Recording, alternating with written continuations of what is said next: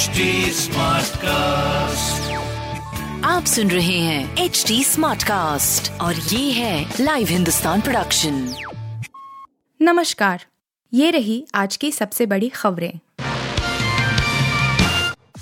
तेल पर भारत जैसी राहत लेने चला था पाकिस्तान रूस ने दे दिया तगड़ा झटका। रूस ने पाकिस्तान को तगड़ा झटका दिया है। रूस ने गुरुवार को पाकिस्तान को डिस्काउंट पर कच्चा तेल देने से इनकार कर दिया है।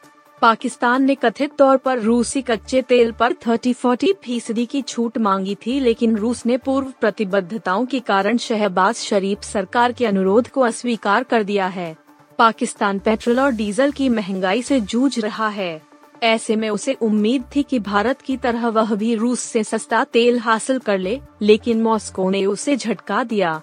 पाकिस्तानी प्रधानमंत्री शहबाज शरीफ ने कच्चे तेल को लेकर बातचीत करने के लिए पेट्रोलियम मंत्री के नेतृत्व में एक प्रतिनिधिमंडल को तीन दिवसीय यात्रा के लिए मास्को भेजा था, लेकिन बातचीत असफल रही है। बीसीसीआई ने किया सीएससी का गठन, इन दिग्गजों को किया शामिल। भारतीय क्रिकेट कंट्रोल बोर्ड, बीसीसीआई, ने गुरुवार को अपनी क्रिकेट सलाहकार समिति की नियुक्ति की घोषणा की। तीन सदस्यीय समिति में अशोक मल्होत्रा, जतिन परांजपे और सुलक्षणा नाइक शामिल हैं। इस नई सीएससी को इस महीने के अंत में नया चयन पैनल चुनने की ज़िम्मेदारी सौंपी जाएगी। मल्होत्रा सीएससी में पूर्व भारतीय तेज गेंदबाज मदन लाल की जगह लेंगे और परांजपे को रुद्र प्रताप सिंह की जगह शामिल किया गया। रुद्र प्रताप सिंह टैलेंट स्काउट के तौर पर मुंबई इंडियंस से जुड़ गए हैं। केवल पूर्व महिला क्रिकेटर नाइक ही पिछली समिति से हैं। तीन एयरपोर्ट पर शुरू हुई डिजी यात्रा, चेहरा दिखाकर मिलेगी एंट्री एयरपोर्ट पर भीड़ को कंट्रोल करने के लिए भारत ने एक बेहद आधुनिक तकनीक तैयार की है।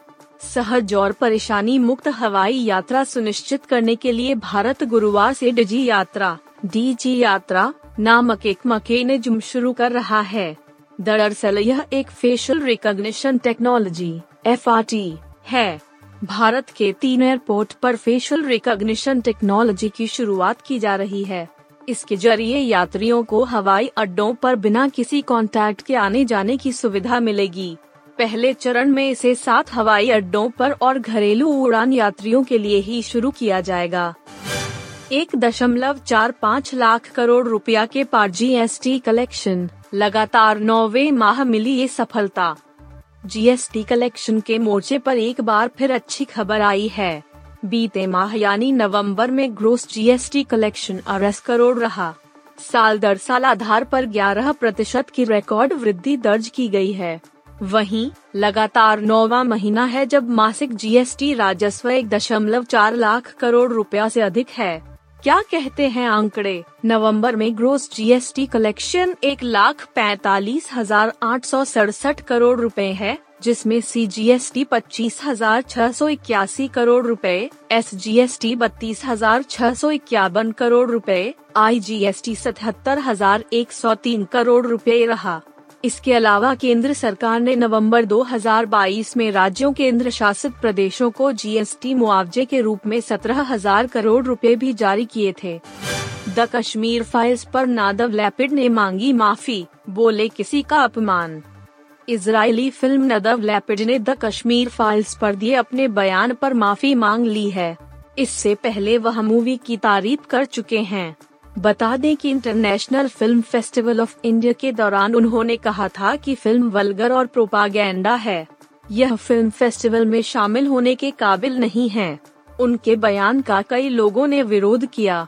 इसके बाद भी वह अपनी बात पर कायम रहे और कहा कि किसी को तो सच बोलना था।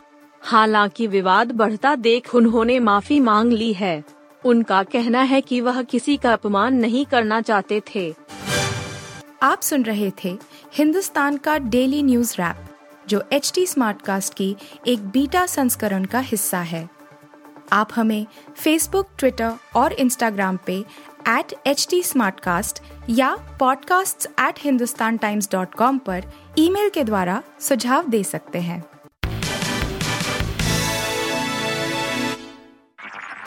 आप सुन रहे हैं एच डी स्मार्ट कास्ट और ये था live Hindustan production H smart cast